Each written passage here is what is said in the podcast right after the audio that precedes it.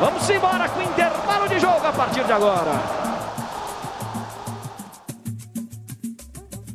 Salve, salve, minha turma! Estamos começando mais uma live aqui no canal do Intervalo de Jogo. Equipe escalada para mais um momento de descontração, um momento de bate-papo. E hoje de um assunto que eu gosto, eu sou meio nostálgico para essas paradas, falar de seleção brasileira. Uma coisa que eu gosto bastante, esse vai ser o nosso assunto de hoje, seleção brasileira, eliminatória, seleções pelo mundo todo, nossa equipe escalada. Hoje vocês podem ver que temos um integrante especial, um convidado mais principalmente especial. Principalmente pro PV. Esse aí é diferente.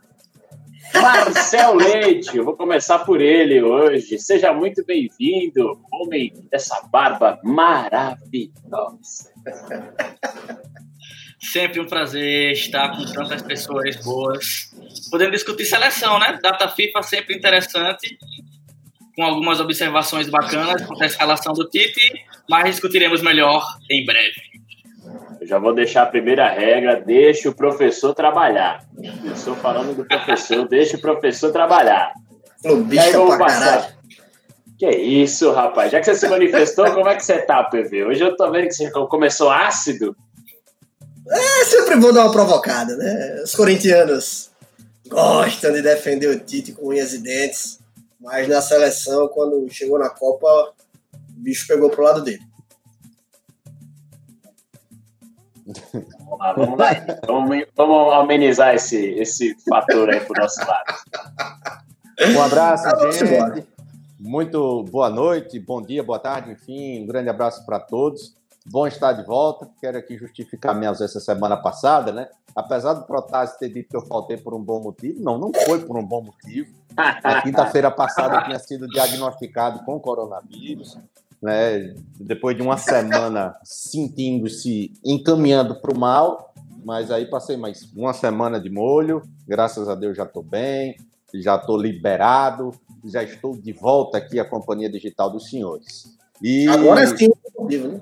Agora sim é um bom motivo para estar de volta, viu, Bruno? Aí da próxima vez você diz que é um motivo justificável, você pode dizer que é um motivo de força maior, mas você dizer que é um bom motivo, você quer me fuder, né? Mas vamos lá. Olha o carinho da torcida. É isso aí. Mas, enfim, vamos falar do trabalho aí da seleção brasileira, do professor Adenor, dessas datas FIFA e o que é que está reservando esse retorno do futebol internacional para quem nos escuta e para quem ama esse esporte maravilhoso, assim como a Bárbara Massaro. Hoje já o negócio começou quente aqui no programa hoje. Vamos agora para a Austrália, Dudu e os sinais. Live hot? Live hot. Tudo bem, meus queridos? Para quem não entendeu, essa resenha do hot aí é uma piada interna de um episódio que aconteceu comigo essa semana que não vale, não cabe aqui, não é? Quem sabe, se você ficar até o final do programa assistindo, a gente pode contar. Até o final do podcast, a gente pode contar essa história rapidamente. Essa já é a melhor história de 2020. Sempre é. Não melhor do que a que você passou hoje ao vivo na televisão, aliás. É verdade. Pode citar também no final. Você sabe, o Bruno Protásio, repórter da TV Paulistara, e hoje ele teve uma sinuca de bico lá pressionada. Vamos falar mais depois também disso. Quem ficou curioso para saber dessa hot conversa aí, hot conversation do Dudu e da enquadrada ao vivo que levou o Bruno Protásio, Cássio Vermelho, cara, foi impressão. O que salvou ele é a máscara. Quem salvou ele é quem estava de máscara. Ao fim do episódio nós contaremos. Que o Dudu especificou. Hoje, né? Vamos falar de seleção brasileira? Vamos entrar no nosso assunto? Vamos. É um prazer estar com vocês, recebendo essa magnífica presença também aí de Marcel Leite, substituindo magnificamente aquele que vocês sabem quem está ausente mais uma vez, né? Nosso querido Bicho Pau. Eu não sei mais o que fazer. Vai enquanto, hein? Rapaz, levantamento. Já vai na data, cerveja, na carne e agora no salão de festa, né? Eita. Eu juro que eu não sei mais o que fazer, o que justificar para quem acompanha. Sempre tem uma desculpa. E ele sempre vem com algo diferente. Algo que, como não vai estar presente? Ele soltou da última vez, na véspera aqui, que não ia poder participar. No momento dessa exata gravação aqui, ele está sobrevoando os céus. Isso é desculpa? Pois é, hoje nos aviões aí tem Wi-Fi, pacote de dados, essas coisas todas. Não participa. A gente vai estudar. Vai estudar a punição.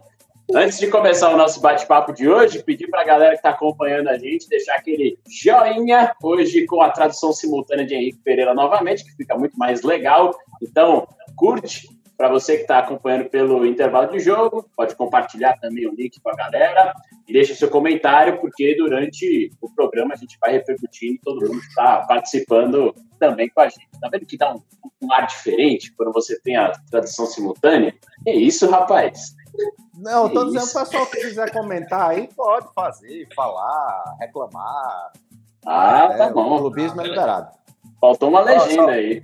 Só uma coisa, Bruno, a parte técnica aqui, a produção técnica do programa tá comentando aqui no ponto que acho que o seu áudio talvez esteja um pouco afastado, depois a gente tenta talvez aí sem um fone, alguma coisa do tipo, mas tá audível, tá legal. Não tem problema, a gente tenta melhorar, aproximar um pouco mais, tá melhor? Perfect clear, né? Perfect clear. Crystal clear.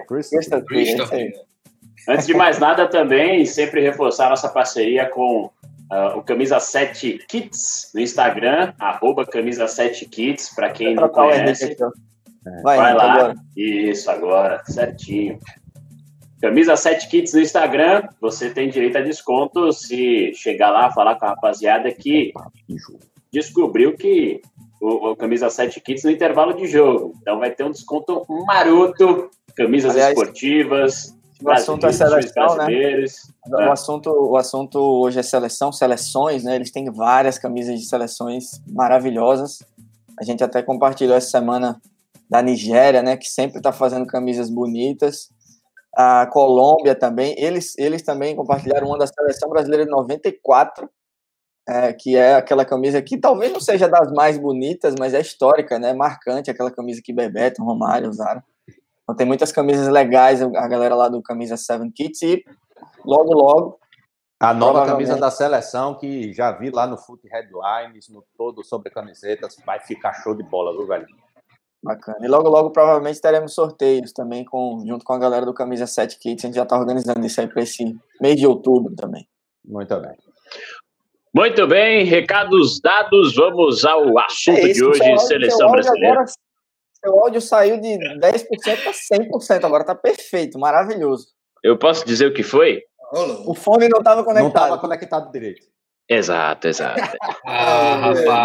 Porra, 06. 10 anos de curso, 06. Não é. 10 anos de jornalismo esportivo, não sabe colocar um fone de ouvido no computador. Pelo amor de Deus. Mil perdões, mas agora já tá resolvido, vamos que vamos, faz parte. A gente corrige assim, ao vivo, faz parte. Essa tecnologia aí. Vamos lá, olha, vou começar trazendo os convocados para a gente ter uma noção, para quem ainda não está ciente, não está acompanhando tanto a seleção brasileira. Começou com o Alisson entre os convocados e o Gabriel Jesus. Os dois foram substituídos. O Alisson pelo Ederson, do Manchester City. O Alisson teve um problema, salvo engano, no ombro, né, que tirou ele da convocação. E... o Gabriel Jesus também precisou ser substituído. Quem veio no lugar do Gabriel? Foi o Matheus, não foi? Matheus Cunha. O Matheus Cunha, exatamente. Matheus Cunha foi no lugar do Gabriel Jesus. Então, os goleiros Ederson, Santos e Everton. Os laterais Danilo, Gabriel Menino, foi convocado como lateral. Alex Telles, Renan Lodi. Os zagueiros Thiago Silva, Marquinhos, Felipe e Rodrigo Caio.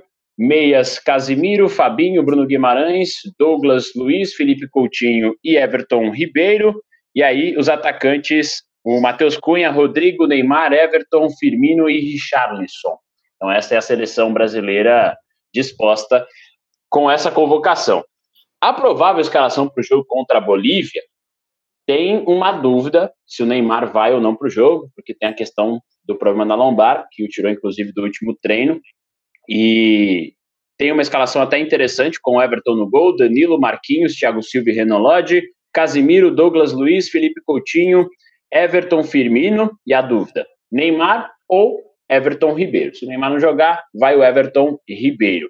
Mas eu queria saber, antes de falar do jogo em si, dos convocados. Eu lembro que a gente teve um bate-papo, inclusive, no nosso grupo, que foi de uma convocação coerente, foi uma convocação legal para esse primeiro momento, para começar uma eliminatória.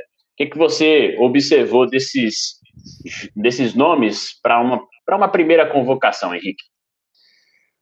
Bom, o Gabriel Menino, sem dúvida, é uma convocação que chama a atenção, porque ele tem pouco tempo de rodagem, tem pouco tempo como profissional, mas começou a carreira dele de uma maneira muito interessante no Palmeiras, sendo treinado pelo Luxemburgo, e diante de uma posição que talvez dessas todas que nós temos dentro do campo, né, do goleiro, do zagueiro, lateral direito, lateral esquerdo, volante, segundo, meia, ponta e centroavante, a lateral direita é sem dúvida o principal problema hoje da seleção brasileira. Você olha, procura, não acha. É difícil você encontrar um jogador desde a saída do Cafu. Aí todo mundo vai dizer, mas tem o Daniel Alves. Eu, sinceramente, eu nunca achei o Daniel Alves aquele nome de, não, esse é garantido. O Daniel Alves é bom, mas ele não passava a segurança. Talvez eu esteja sendo aqui um pouco nostálgico, falando do Cafu, né? Para mim, o Cafu era um lateral. Teve o Maicon também, tá? Lembra, não esquece do Maicon com o Daniel. Não, então. O Maicon... Teve o Fagner também. Ai não, peraí. Teve o menino lá do Botafogo que foi convocado. Marcinho. Vamos falar em ciclo de Copa. O Maicon foi, mas o Maicon também não é aquele lateral que é unanimidade, apesar de ter uma característica de força e tal. O Fagner foi o lateral direito reserva na Copa. Eu gosto muito do futebol dele, mas para o nível mundial não é, velho. Então, assim, a gente tem esse problema. Quando a gente olha as outras posições, a gente vê bons expoentes para cada uma delas. Eu gosto muito da convocação do Renan Lodi. Para mim, uma das gratas surpresas que o futebol brasileiro conseguiu revelar nos últimos tempos, né, num passado recente. Hoje está jogando bem lá no Atlético de Madrid. Gostei de ver o Douglas Luiz, para quem não lembra, cria do Vasco da Gama. Né, tava, se eu não me engano, foi transferido agora, né? Tava no. Não, ele continua no Aston Villa. Tá no Aston Villa, né? O nome dele foi ligado à possível transferência. É porque ele é do. Eu não sei se ele ainda é, mas ele tem uma ligação com o Manchester City. Né? Ele foi do City, emprestado pro Aston Villa, e o Aston Villa o comprou em definitivo. É exatamente isso. E é um cara de um futebol que pode ajudar, sobretudo a criação, porque quando você coloca um ataque de Firmino, de Richarlison, de Neymar, você precisa ter quem municie. O Felipe Coutinho, apesar de estar crescendo, não é o jogador que a gente gostaria de ver naquela posição. Pelo menos, enquanto está jogando ali, não tem correspondido tanto. Eu gostei de ver essa camisa que o Dudu está vestindo aí, porque me lembra o Partido Alto que a gente assistiu, o jogo, né, foi aniversário do Protásio em 2018, o Dudu estava usando essa camisa lá no dia da estreia do... É uma história fantástica dessa camisa, que eu era assessor de comunicação do CSA, né? E aí eu postei uma foto nossa no Instagram do CSA no dia. Agora foi. Pode contar essa história, não tem problema nenhum, né? A gente tomando uma cerveja lá, saiu no Instagram do CSA, e Caio Lorena viu a foto. Dudu, você postou errado, saiu no Instagram do CSA. Acho que 5 pessoas tinham visto, eu acho. Pois é. Milhares de anos. Aí eu paguei na hora, mas foi muito engraçado. Mas por que eu falo isso? Porque desde lá o Coutinho está jogando por dentro e não está jogando bem. Então é preciso ter alguém que o ajude nesse setor criativo. Então, assim, quando a gente leva em consideração nomes para uma possível renovação e o futebol que esses nomes estão jogando hoje, para aquilo que podem ajudar, eu me vejo satisfeito com essa convocatória, sem sombra de dúvidas.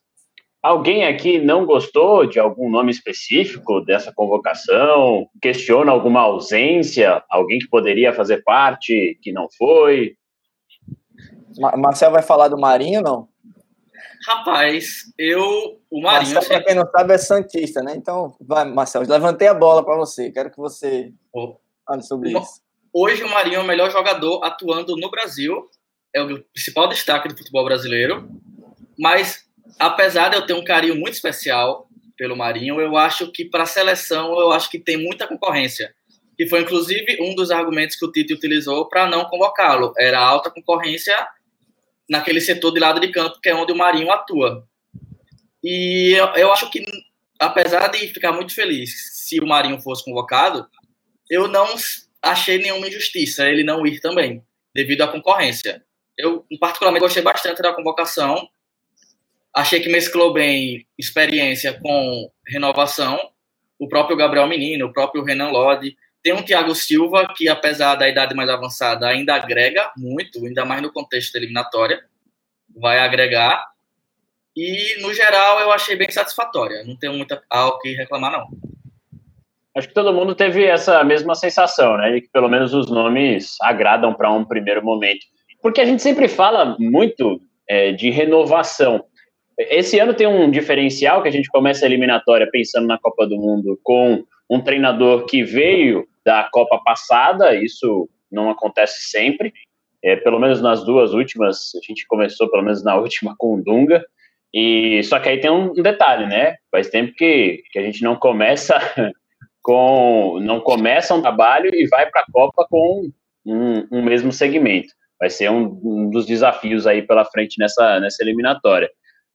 Então, dito, acho que ninguém se manifestou contrário, eu vou passar essa questão Só uma coisa sobre essa questão de ser contrário. Como você falou, não tem nenhum absurdo, né, acredito eu. Mas tem algumas peças que a gente pode, por exemplo, o Rodrigo. Na minha opinião, o Vinícius Júnior merecia mais. O critério do Tite acho que foi interno, hoje. O critério do Tite acho que foi aquele trabalho interno, ou características que ele enxerga no Rodrigo que talvez sejam diferentes do Vinícius Júnior, que eu acredito que são muito pouca diferença, né, entre os dois. Características de jogadores de campo, rápido, jovens, né, talvez o Rodrigo joga mais pela direita, o Vinícius pela esquerda, mas acho que no fim das contas talvez não faça tanta diferença para os dois a posição que vai jogar.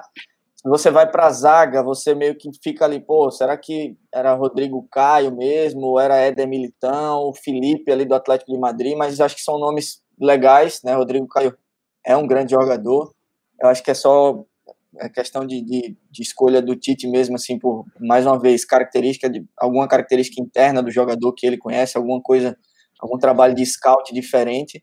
Ele fala muito da sequência que o Rodrigo Caio tem desde o São Paulo, né? Sempre sendo o principal jogador ali da defesa dos times que jogam, São Paulo e Flamengo, e tendo bons momentos nos treinos e nos jogos da seleção brasileira também. E no meio campo, o que mais me incomoda assim, é o Felipe Coutinho. Para mim, ele não merecia. Ele é um grande jogador, um jogadoraço, mas ele não fez nada no Bayern. Ele foi mais um no Bayern, né? Até apareceu bem na reta final lá da Champions, entrando no segundo tempo, fazendo gol contra o Barça.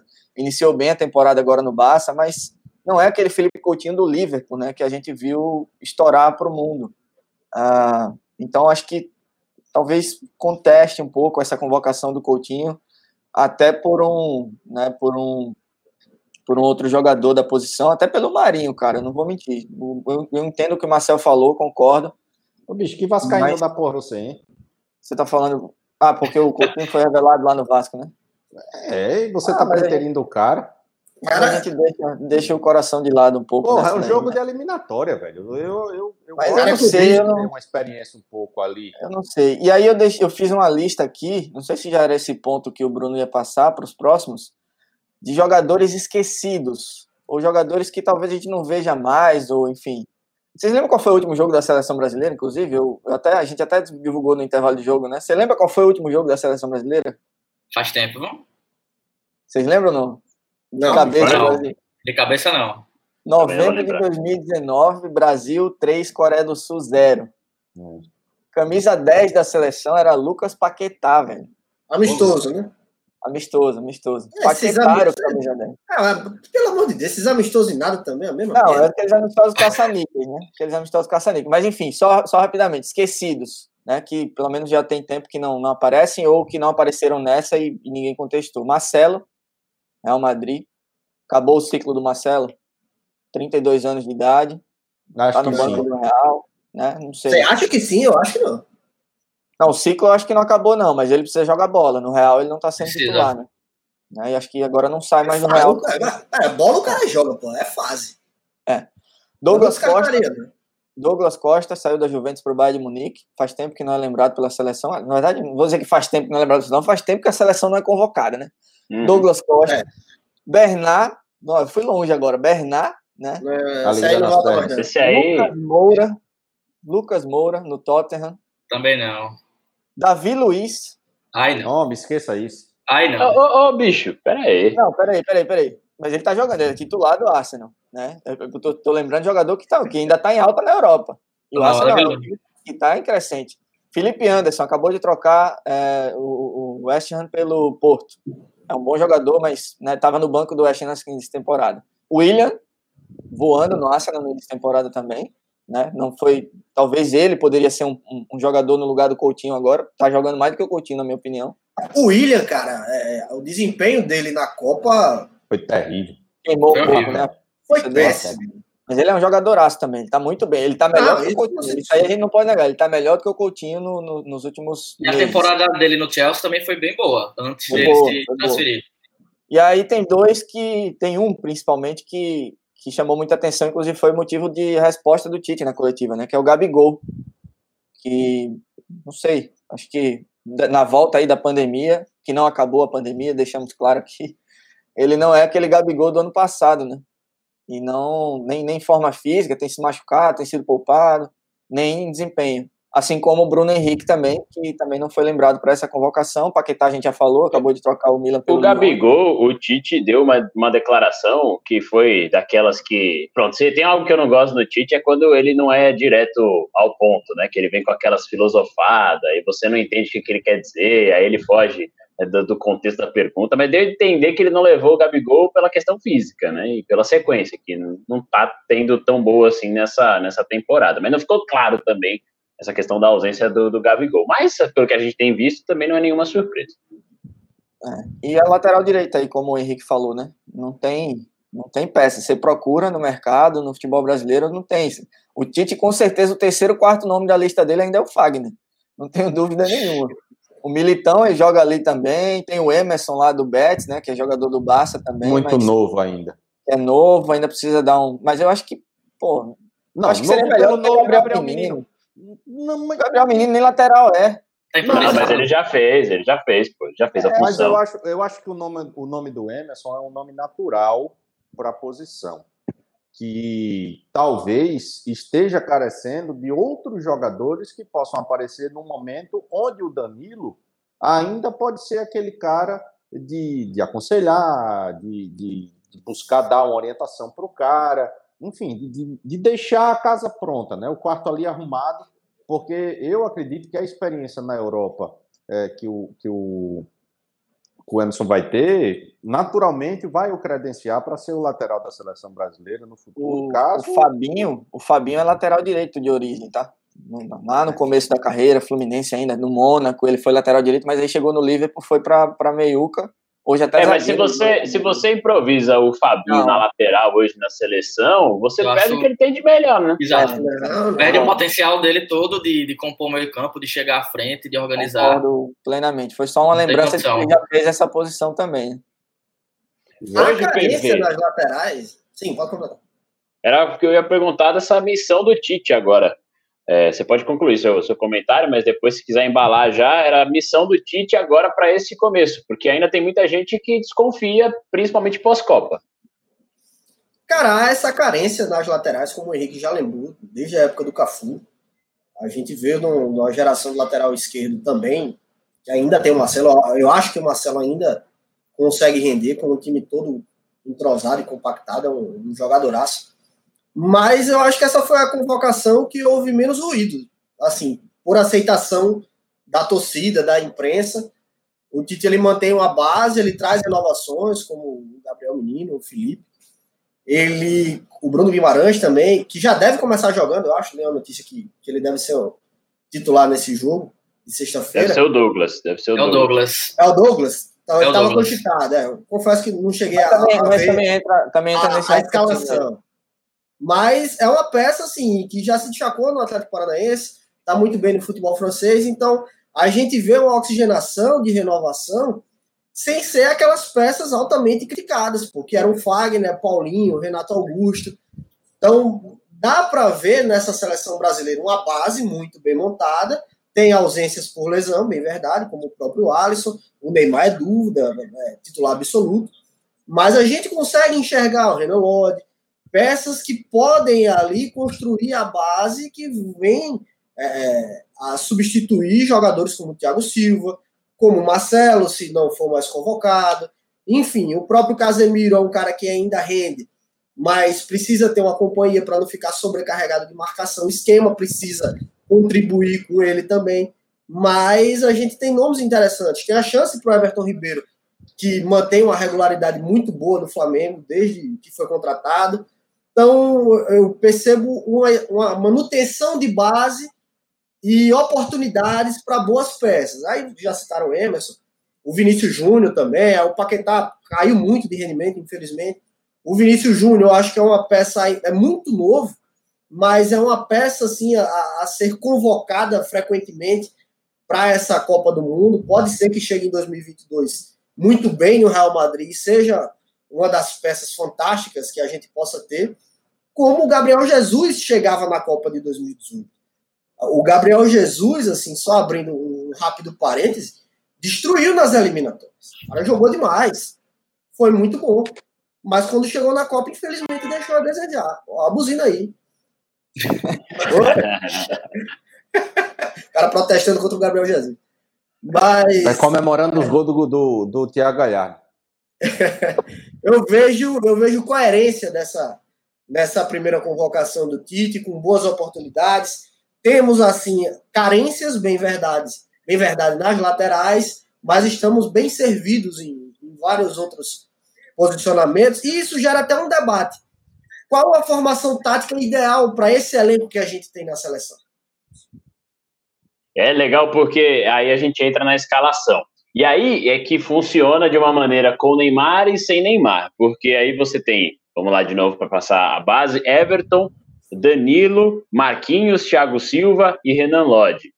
Casemiro, Douglas Luiz, Felipe Coutinho, Everton, Firmino, e a dúvida é entre Neymar, se ele tiver condição vai para o jogo, se não, Everton Ribeiro. Eu vi uma análise do Hoffman, Gustavo Hoffman, jornalista da ESPN, ele falando que é um time que pode variar no 4-3-3 com a bola e no 4-4-2 para defender, né? Faz a linha de 4 com Douglas, Casemiro, Coutinho e Everton à frente da linha de zaga. Deixa só dois mais à frente. Mas aí aberto o Everton Ribeiro, que ele vai jogar na esquerda, o Tite já citou, o Everton Cebolinha na direita, o Douglas e o Felipe Coutinho lado a lado e o Firmino mais à frente. E aí se entrar o Neymar caindo pela esquerda, né, como já é costumeiro, mas também tendo mais liberdade. Marcel, você já falava comigo sobre essa escalação, não te agradou em um ponto, qual foi? Não me agradou, eu vou explicar direitinho. Não é em relação ao jogador, mas na justificativa usada pelo Tite, que é uma justificativa que me incomoda um pouco. Ele disse que escalara o Douglas na volância titular para suprir uma deficiência defensiva do Renan Lodi, que sobe muito pela esquerda, e eventualmente se o Neymar jogar, também que vai ficar um lado esquerdo muito ofensivo, muito forte, e que talvez não recomponha tão bem. Aí eu entro num ponto que me incomoda. É contra a Bolívia, velho. Será que precisa de todo esse pudor, de pensar tão defensivamente, ao invés de entrar com alguém que possa dar um poder ofensivo um pouco maior que o Douglas? Eu gosto muito do Douglas. Eu acho que entrando com o Bruno Guimarães ao lado do Casemiro, poderia dar uma perspectiva melhor de criação, e como muito provavelmente o Brasil vai ficar o tempo todo com a bola e a Bolívia retrancada, né? Até para pensar mais criativamente nesse meio de campo. Essa questão me incomodou um pouco, mas vendo que é o Tite, pegando todo o histórico dele de se preocupar e arrumar antes a defesa, para a partir daí começar a construir a equipe, dentro da coerência dele, é o esperado. Só me incomoda essa postura, às vezes, de poder ser um pouco mais ousado e dar um passo para trás. Mas você concorda que se ele partir do princípio que ele está formatando uma equipe, um jeito de jogar, por mais que seja a Bolívia nesta sexta, no futuro, você tem e continuará com o lado esquerdo muito ofensivo e com muita possibilidade de desguarnecimento. Então você precisa pensar que se o Lodi é titular e o Neymar também, você vai precisar, contra a Bolívia, contra a Argentina, contra quem quer que seja, de uma defesa que se prepare para essas eventuais subidas ofensivas. Concorda? Concordo que tem que testar, mas é uma questão de gosto mesmo. Eu não estou dizendo que o Tite obrigatoriamente esteja equivocado. É só uma questão de gosto, de gostar de um time que seja mais, que proponha mais o jogo, que busque mais estar com a bola, do que um time que preze, antes de tudo, pela marcação. Mas eu entendo totalmente o ponto de vista do Henrique quanto a isso. Só pegando o gancho, que eu fui até pesquisar, sobre manutenção de técnicos entre Copas do Mundo, desde o Tele Santana, que não tem uma manutenção de técnico do Brasil. O Tele foi técnico em 82 e 86. Desde ele, não se repetiu nenhum técnico em Copas seguidas. Isso é interessante. Isso é interessante demais, porque eu não achava que fazia tanto tempo. Eu confesso que eu não tinha visto quanto tempo fazia, mas sabia que era uma novidade. E aí é que é a missão, né? Ele já tem um trabalho prévio e agora vai tentar arrumar o que pode para a próxima Copa. E vocês, demais integrantes dessa escalação, eu fico muito curioso para observar um time, por exemplo, sem Neymar. Eu acho que é legal a gente ver o Brasil funcionando com ele, porque é o cara, mas eu fico com muita dúvida também e um certo receio, por que não, de saber como é que esse time pode sair dessa, não vou dizer dependência, né? Mas às vezes é uma muleta, né? Você tem um craque, você tem um cara que pode decidir. E como é que funcionaria esse time sem Neymar e com Everton Ribeiro? Os jogos recentes da seleção, assim, que eu lembro de assistir, para ficar analisando, vendo o posicionamento, é muito estático, né? O Neymar é que destoava. O restante do grupo era muito paradão, guardando posição. E aí, vendo o Flamengo do Jorge Jesus jogar sem um volante de característica de marcação, porque se você pegar para analisar o William Arão, ele é um cara que normalmente jogava como segundo volante, né? De saída de jogo. Então, o time do Flamengo todo marcava. Todo. Compacto. Todo mundo marcava.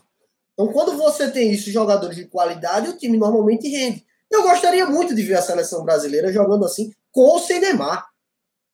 Porque a gente tem uma seleção, e o nome já diz, os melhores. Você selecionou todos os craques que você tinha à disposição. Então, com ou sem Neymar, a seleção ela deveria jogar muito bem entrosada e dando show, cara, todo jogo. Porque é muito talento.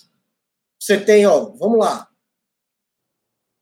Felipe Coutinho, Everton, Roberto Firmino e Everton Ribeiro. Pô, com meio desse não dá pra jogar bola? Isso, inclusive, entra no assunto da geração, né? Então, o PV já meio que gosta dessa geração. Tem muita gente que fala que a gente ainda está numa entre-safra. Eu não concordo. Tem muita gente que fala, né? A gente estava em 2010, 2014. Né? 2010 era o ápice, né? O ápice daquela seleção lá. Mas eu acho que a gente tem ótimos valores, né? Uma observação do rapidinho, que 2010... era pra gente ter Ronaldinho Gaúcho e Adriano ainda como... Puta merda. Vale, não. E Neymar e Ganso que não foram voando, né, naquele ano. No comecinho de carreira. Mas a gente tem até outros que estão pra surgir aí, né? Eu até anotei alguns aqui, o Antony, né, que acabou de chegar no Ajax, tá jogando muito bem. David Neres já tá lá há um tempo. E o Pedrinho, coloquei Pedrinho, mas coloquei uma interrogação do lado dele, porque a gente não sabe o que é que vai se desenvolver na Europa. O Gabriel Martinelli lá do Arsenal, que inclusive o Brasil tem que ficar de olho porque a Itália está querendo levar o moleque. Bom jogador. Matheus Pereira, que está no West Bromwich, é um ótimo jogador, veio do Sporting para lá também. O próprio Matheus Cunha, que acabou de chegar. Tem um zagueiro lá no Arsenal, Gabriel Magalhães. Então são jogadores que vão surgir. Acho que a gente não está numa entre-safra, não. Eu gosto muito dessa geração. Me desculpem a dúvida. É aquele centroavante que estava no Benfica e que agora está indo, se não me falha a memória, pro Carlos Vinícius. Ele é brasileiro ou português? Brasileiro. Brasileiro, há 3 anos atrás, estava na Caldense, em Minas Gerais. É bom esse menino também. Foi jogar no timezinho de Portugal, estourou, Benfica, agora está no Tottenham. É um centroavante forte fisicamente, alto, E rápido também, né? É um lance que me faz parar para pensar, por exemplo, na convocação do Gabigol. A gente falou assim, porra, eu acho que a posição que a gente mais está bem servido é na centroavância. Ou do centroavante ou do segundo atacante. A gente tem inúmeras grandes peças que fazem eu pensar, porra, para que eu vou levar o Gabigol se eu tenho o Roberto Firmino? Tá ligado? E Gabriel Jesus. Vocês lembram das Olimpíadas? Das Olimpíadas que eu falei pra vocês que o Gabigol era mais jogador que o Gabriel Jesus naquela época lá. Vocês ficaram putos comigo. Deus há de perdoar você. Você sempre foi um defensor ferrenho do Gabigol. Pô, pra mim, tem 17 anos. Pra mim, o problema do Gabigol é personalidade. Ele é muito mala. Ele é muito problema.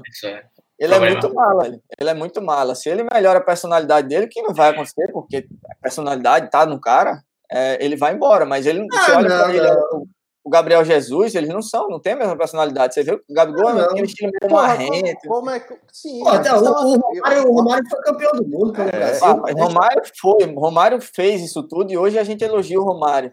Mas se ele não tivesse feito, é outra história, né? Também. Mas, enfim, eu acho que não tem nada a ver, mas o Gabigol, a gente tem que levar em consideração, vamos lá, eu gosto de observar por essa ótica, o que é que o Gabigol tem de projeto de carreira? Ele começou no Santos, ele foi para fora, ele não deu certo lá fora, e ele explodiu no clube que tem a segunda maior torcida do Brasil, né? Uns dizem que é a primeira, mas enfim, eu acho que a do Corinthians é a primeira. Sem clubismo, meu querido. Boa, garoto. Essa porra aqui é liberada. Então foda-se. Polícia do clubismo.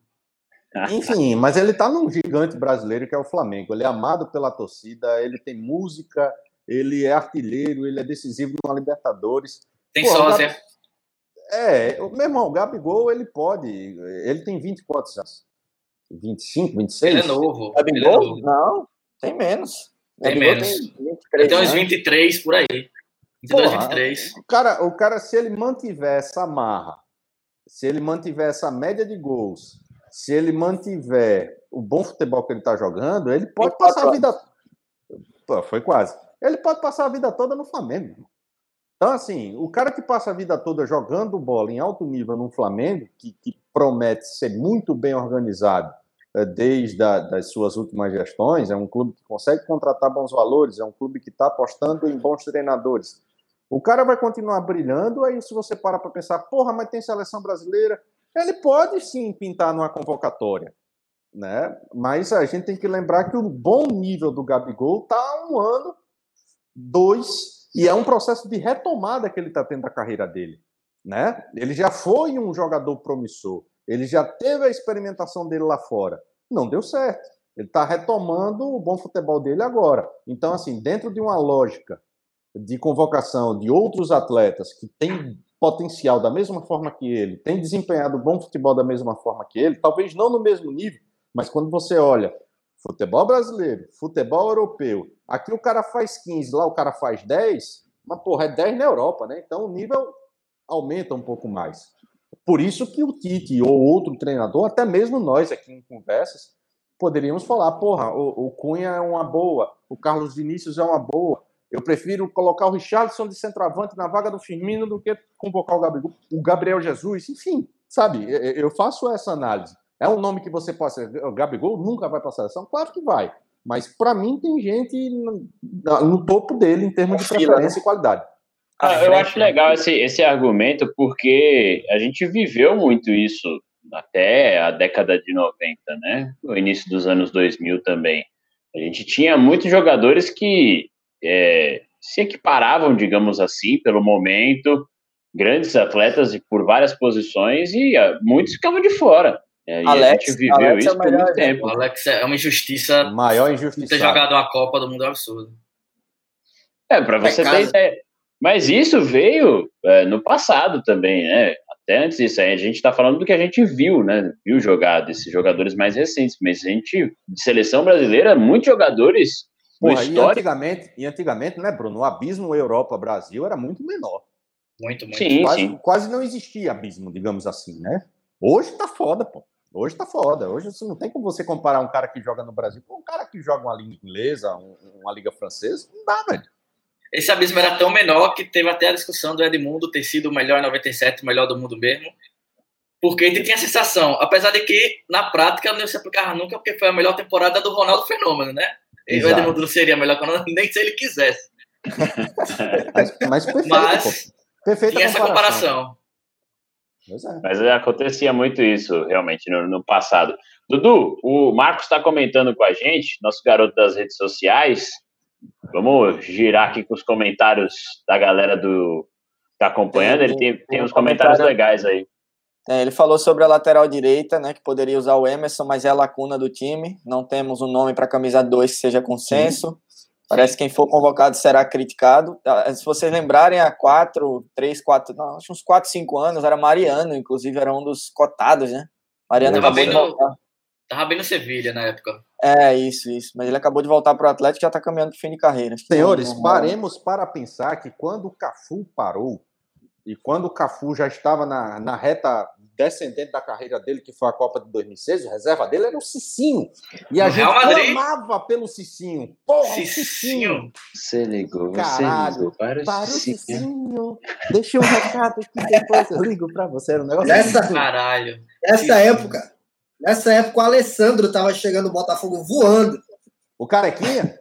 Caralho, velho. Não, Alessandro não, peraí. Porra, aí. Oh, Marcos Francisco lembra também. Tele foi treinador em 2 Copas, mas saiu depois de 82, assumindo Parreira no lugar dele. Voltou em 85, antes da Copa. Então teve uma interrupção ali, viu, Bruno, entre o Tele e ele. Lembra que o Zagallo foi o único que ficou direto ali de 70 a 74. Grande professor Marcos, enciclopédia. Só uma coisa interessante sobre treinadores, eu até percebi hoje isso, mas talvez você já tenha ouvido falar nisso. Desde 2006 a gente só tem treinador gaúcho na seleção brasileira. Ah, isso já. Dunga. É porque é a escola gaúcha, né? Isso quer dizer muita coisa, velho. Isso quer dizer muita coisa, velho. O que, Marcelo? O que poderia dizer? Você fala da escola gaúcha? Não, é o seguinte, é porque é a proposta de jogo. Uma proposta mais baseada defensivamente, mais baseado na força do que um time que busque mais um controle de jogo e toque de bola, um controle mais ofensivo das coisas. O gaúcho tem mais essa mania de querer organizar a casa defensivamente para daí propor o jogo quando tiver uma segurança defensiva. E assim, é a escola gaúcha. É a escola gaúcha. Me permitam uma coisa, sinceramente. Há anos eu escuto esses termos, mas há anos também eu passo cada vez mais a discordar deles. Eu acho que esse lance de escola acabou, minha gente. Vamos lá. Quais são os principais expoentes da suposta escola gaúcha? Não, mas surgiu porque os caras que se destacaram com esse modelo foram gaúchos. Não, exato. Tudo bem. Mas aí a gente vai dizer que o Tite é um cara que vai dizer assim, porque a escola gaúcha... Porra, mas aí o Tite, na seleção, não demonstrou o que o Marcelo está falando também. Nem mesmo, com as peças que ele teve. Muitas pessoas falam que o Corinthians jogava muito defensivamente com o Tite. Eu discordo, velho. Porra, o Corinthians tinha o auge do Renato Augusto jogando fino da bola, o Jadson jogando fino da bola, o Malcom jogando fino da bola, isso naquele time de 2015 é a Chanel aqui, desculpa. Mas, porra, a defesa do Corinthians era... Ela tá putaça com você. Tá revoltada aí. Ela quer brincar, velho. Tá foda que ela pega a bolinha, traz aqui. A câmera balançando, é ela balançando o tripé aqui. E ela tava no quarto com a Mari e quis sair. Mas, enfim, esse lance de escola, pra mim, é um conceito que tá defasado. Sinceramente, é um conceito que tá defasado. Mas isso aí é um assunto eu acho outro... que... Mas eu acho que geral, dá um começo dos 2000 para frente, você pegar o teu estilo de jogo, principalmente no começo desse milênio, essa escola gaúcha existia. De fato, isso pode ter sido um termo que virou mais um estigma, virou mais um estereótipo. Sim, eu acho que vai por aí. Velho. Do que a realidade, mas que muitos desses técnicos que ganharam destaque, vindos, entre aspas, da escola gaúcha, prezavam por um time mais organizado defensivamente. Pois é, hoje se você fala em escola gaúcha, eu vou me lembrar do Celso Roth, pô. Aí isso é parada de alguma coisa. O Celso Roth é fogo. Mas olha, eu queria pegar um gancho exatamente desse termo, desse estilo de jogo, para até colocar isso em pauta pra gente, que é ver um jogo mais mais vistoso da seleção brasileira. Faz muito tempo que a gente não vê.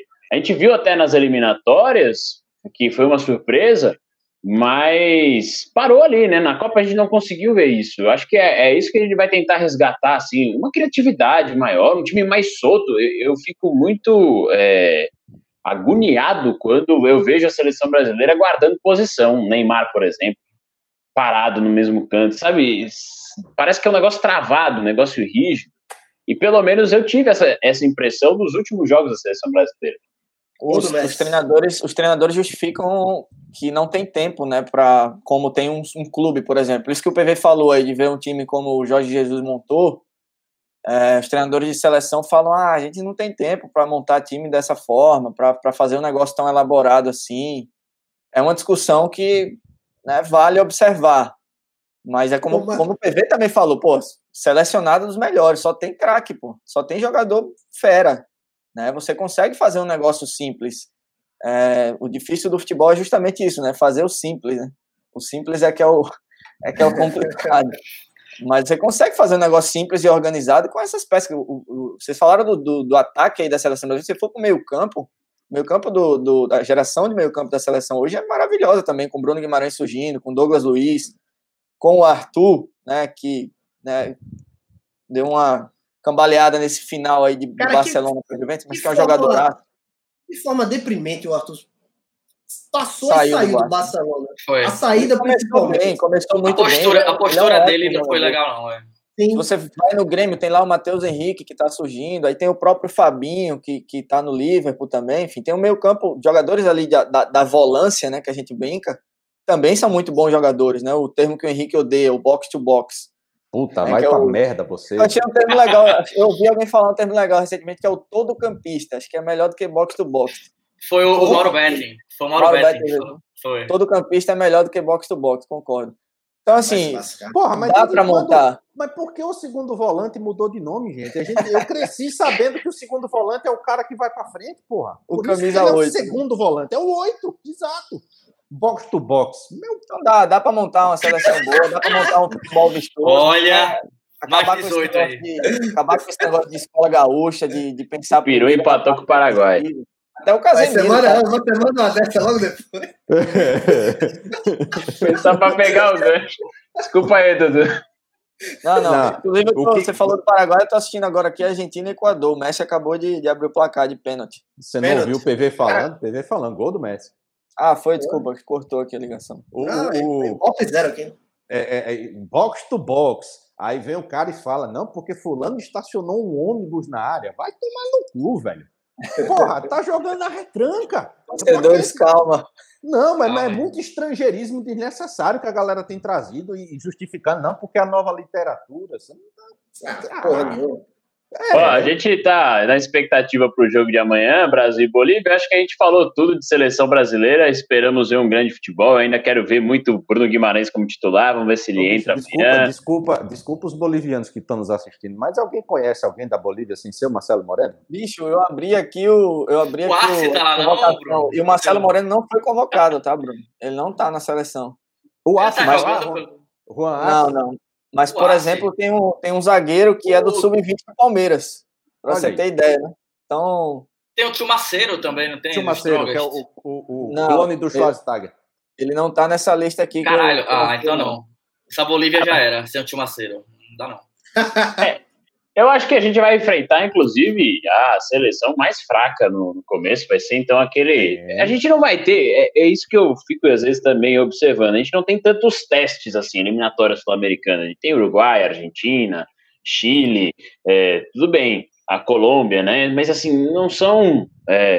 Porra, você falou metade do grupo, pô. Somos em 10. Eu acho que sim. Mas vão 6 pra Copa, tipo... É muito difícil não ir, velho. São 6 e meio. Mas, sim, beleza. Isso aí a gente tá falando de quem vai à Copa, mas de você ser bem testado em algumas circunstâncias, eu acho que sim. Até a Venezuela tá surgindo aí como Soteldo, hein? Uma postulante.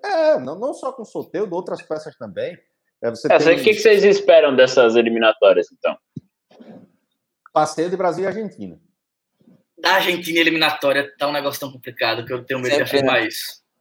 Sempre é. Teoricamente, era para ser um passeio do Brasil e Argentina, mas a Argentina não tem demonstrado isso na prática, né? Muito pelo contrário. Mas... Sempre tem boas seleções, bons nomes, que não conseguem ser bons times. Tem só para o Chile agora, velho. O Uruguai tá numa renovação interessante também, né? Talvez comandado ali pelo menino lá do Real Madrid, o Valverde, que é um ótimo jogador. Tem o Betancourt também lá da Juve. O Torreira que tá no Arsenal também. O Torreira que acabou de ir pro Arsenal.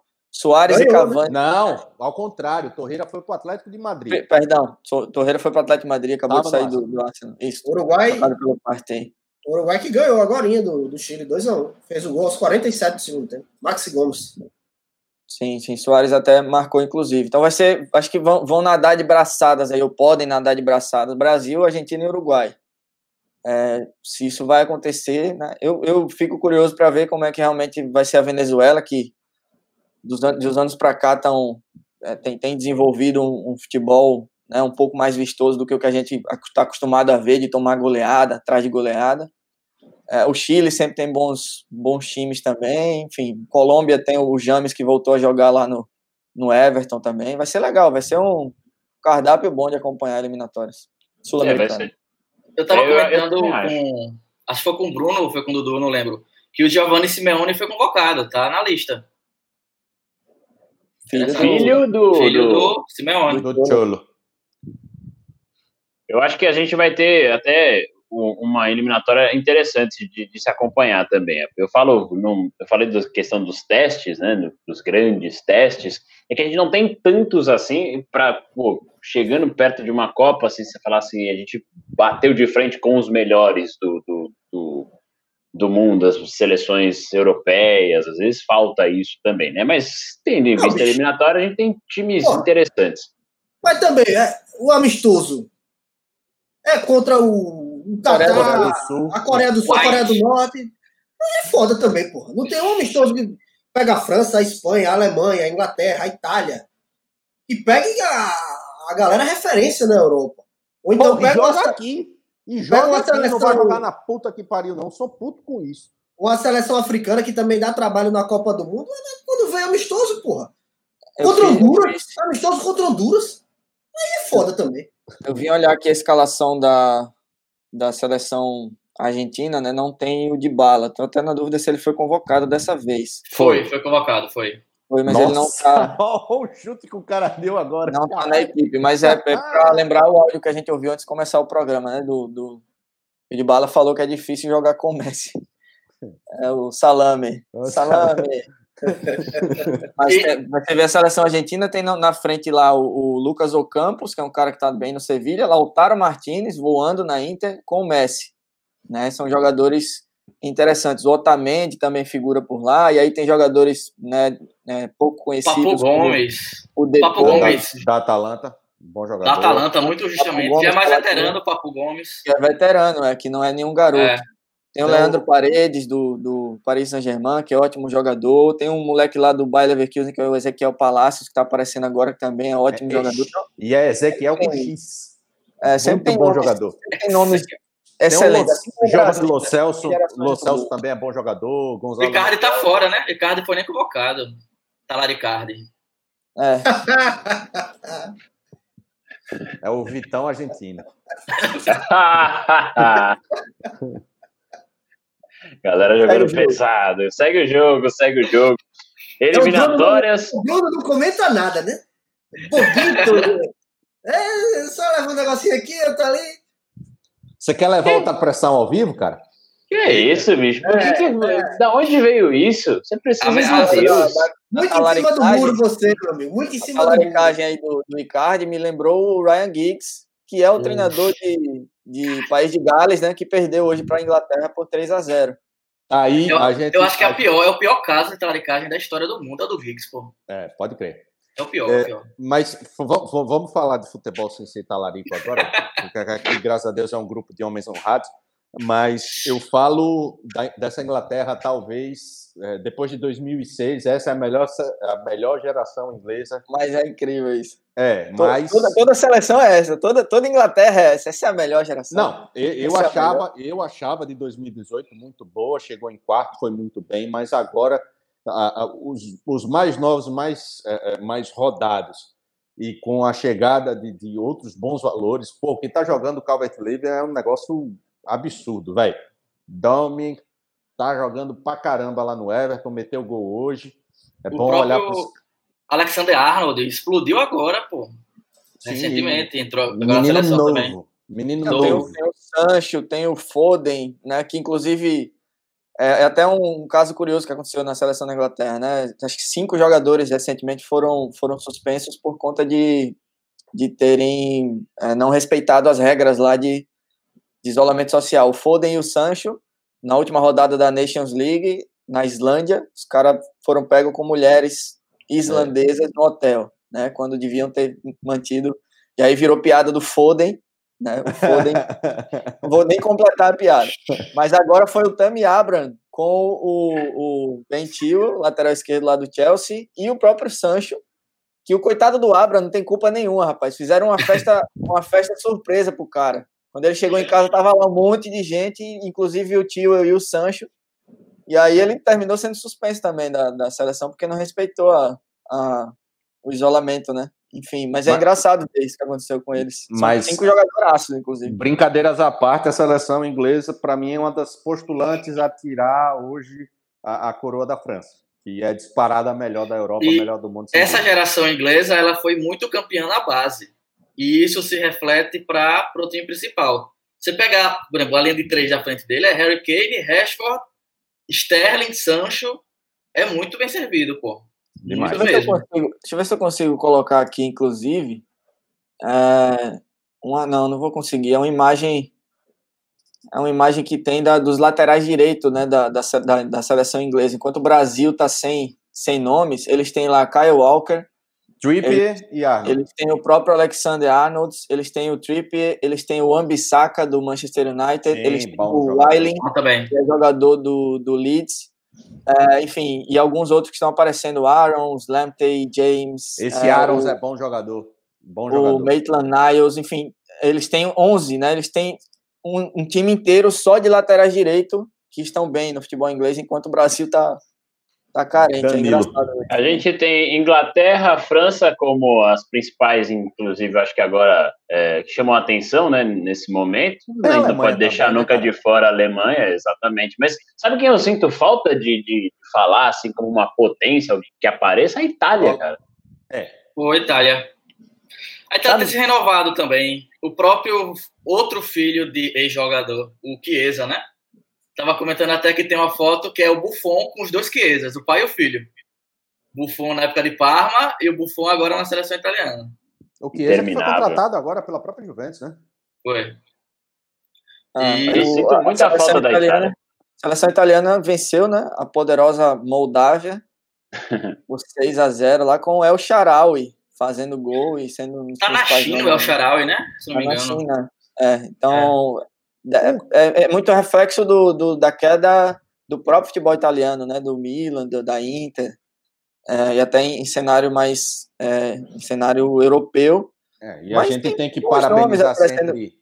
A gente tem que parabenizar sempre a Juventus, mas a Juventus, a gente olha o 11 inicial deles, quase não tem italiano lá dentro, né? Quase não tem. Tem um moleque lá na Inter que tá aparecendo muito bem, que é o Barella, que é um meia todo campista, que arma muito bem o jogo, que é um... E tem o Tonali, o Sandro Tonali, que agora acabou de ir pro Milan, tá indo pro Milan também. Mas só sobre a França que você citou, Bruno, eu até mandei para vocês recentemente, a França tem um trabalho que é feito lá desde os anos 90, que é um centro de excelência, onde eles colocam moleques que tem muito potencial, são 12, eu acho, 12 centros de excelência espalhados pelo país, o principal é o de Clairefontaine, que fica em Paris. Não é aquele negócio que disseram que ia ter aqui no Brasil, não era? Na Copa?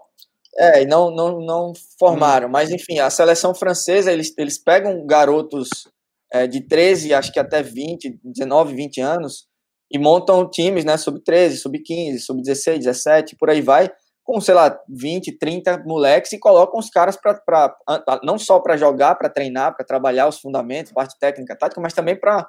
parte de educação, todos eles estudam também. Então, eles trabalham na formação dos atletas. Isso se reflete demais nessas gerações e gerações que a gente vê da seleção francesa. Simplesmente todos os jogadores que a gente vê hoje passaram por lá. Mbappé passou por lá, o Griezmann passou por lá. Se você for mais atrás, Anelka e Henry foram companheiros de escola na adolescência, na época de Clairefontaine. Eles têm excelentes jogadores nessa nova geração. Está surgindo agora um menino lá de 17 anos, o Camavinga. Fez gol hoje. Fez gol, inclusive, que é um Pogba melhorado, na minha opinião. Ele é a mesma característica do Pogba, aquele volante alto, com muita categoria, canhoto, com muita categoria, vai muito bem no ataque, um passe refinadíssimo e só 17 anos de idade. Você vê que o jogador parece maduro, com 17 anos de idade, mas é muito do trabalho que é feito por esse centro de excelência da França, que obviamente é um país muito menor que o Brasil, é mais fácil de controlar uma situação dessa, mas, porra, se você tem um país maior como o Brasil, você tem mais talentos como esse a garimpar, né? Fez gol hoje, mas quem não fez gol hoje, né? Tunda da porra que a França meteu na Ucrânia. 7-1, né? 7-1. 7-1. A gente ainda teve... A convocação da França tem muito nome interessante, nome jovem na área do Camavinga. Tem o Aouar também do Lyon, que fez uma temporada excelente, se destacou.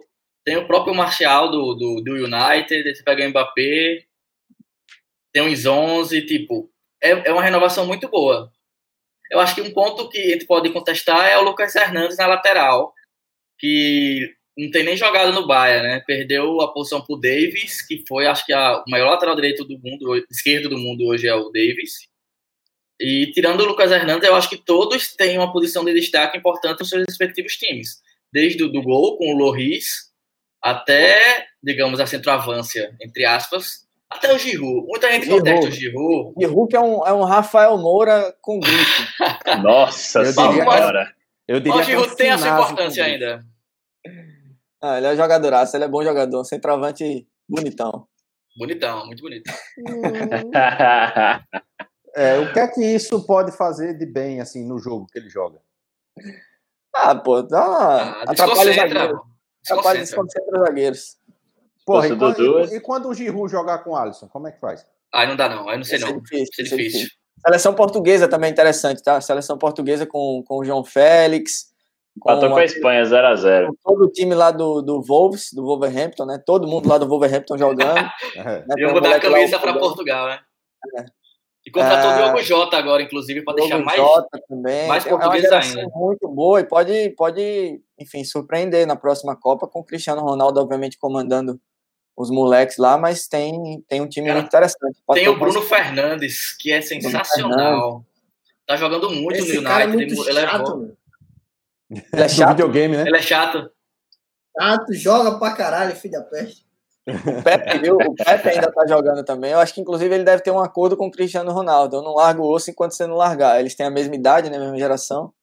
O Pepe, inclusive, completou, acho que 111 jogos, não sei agora, mas é o zagueiro que mais jogou com a camisa da seleção portuguesa.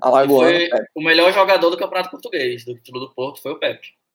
Ele também tem, ele se cuida bem, Pepe, ele tem um preparo. Já tirei a vela! Pepe! Caramba, velho. Ninguém? Nossa, meu Deus do céu. Faz tempo isso aí, viu? Hoje ele tá inspirado, vocês viram o Instagram dele? E uma foto fantástica. Uma legenda maravilhosa.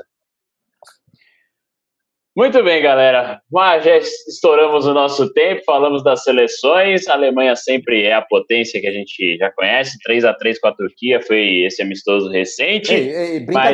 Brincadeiras à parte, ninguém pegou a referência, só o Marcel? Ninguém sabe de onde saiu esse Pepe, já tirei a vela? Não, você vai tá ligado que ele não larga o osso, ele fica indignado quando Porra, todo mundo aqui tem a mesma idade quase, velho, vocês não sabem o que é isso. Henrique, não, ninguém tem a mesma idade que você. Você quer explicar rapidamente? Você tem 80 anos. Porra, Chapolin, velho. Chapolin. Saindo da piada aí, só complementando a seleção também, a base holandesa. Né? Bom time, tem uma Holanda bem.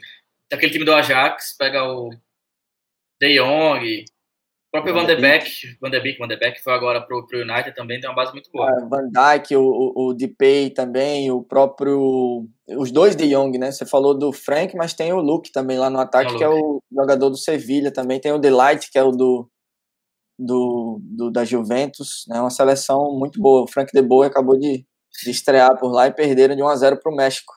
Gol do Raul Jiménez. Não foi bem. Vai ser legal ver a Nations League também, tá? Não sei se vocês já ouviram, já acompanharam de perto essa competição, mas é uma tipo uma liga da Europa, né? Com rebaixamento e tudo. É interessante acompanhar essa. Portugal venceu a última edição, se não me engano. Contra a Holanda na final, inclusive. Vão ter alguns jogos aí nessa semana também, vai ser legal de ver. Tem muita coisa pra gente acompanhar daqui pra frente e é sempre bom falar de seleção. Particularmente, eu gosto bastante, não só brasileira, mas falar um pouquinho de seleção me lembra o clima de Copa do Mundo. E quem não gosta desse clima? Muito obrigado, galera. Agradecer primeiro o Marcel por ter aceito o convite. Muito bom tê-lo sempre conosco. Ele tá aí, ó, fazendo sempre. Um coraçãozinho diretamente para o PV. Marcel, brigadão, velho, foi massa. Velho, eu que agradeço a oportunidade, sempre um prazer estar comentando futebol, que é uma coisa que é uma paixão de todo mundo, e estar ao lado de vocês também, uma honra, quando precisarem, tamo junto. Show de bola, Dudu, aquele abraço. Valeu, galera, um abraço, até a próxima. Valeu, Henrique. Valeu, e deixa eu dizer aqui, a história do Dudu, a gente vai cobrar. A sua também. A gente disse que ia contar e não contou. Vamos dar uma colher de chá aí para vocês. Mas são duas ótimas histórias parecidas com aquela do menino do esporte. Um abraço, gente. Ele tá perigoso hoje. Ele voltou com tudo para a live. PV, vamos encerrar antes que daqui a pouco desane o negócio. Se eu cair, cai todo mundo. Valeu, galera. O Bobinho fala como se ele não tivesse história também. Essa é. Tá bom, vamos à próxima. Até mais, galera. Valeu, galera. Esse foi mais um Intervalo de Jogo.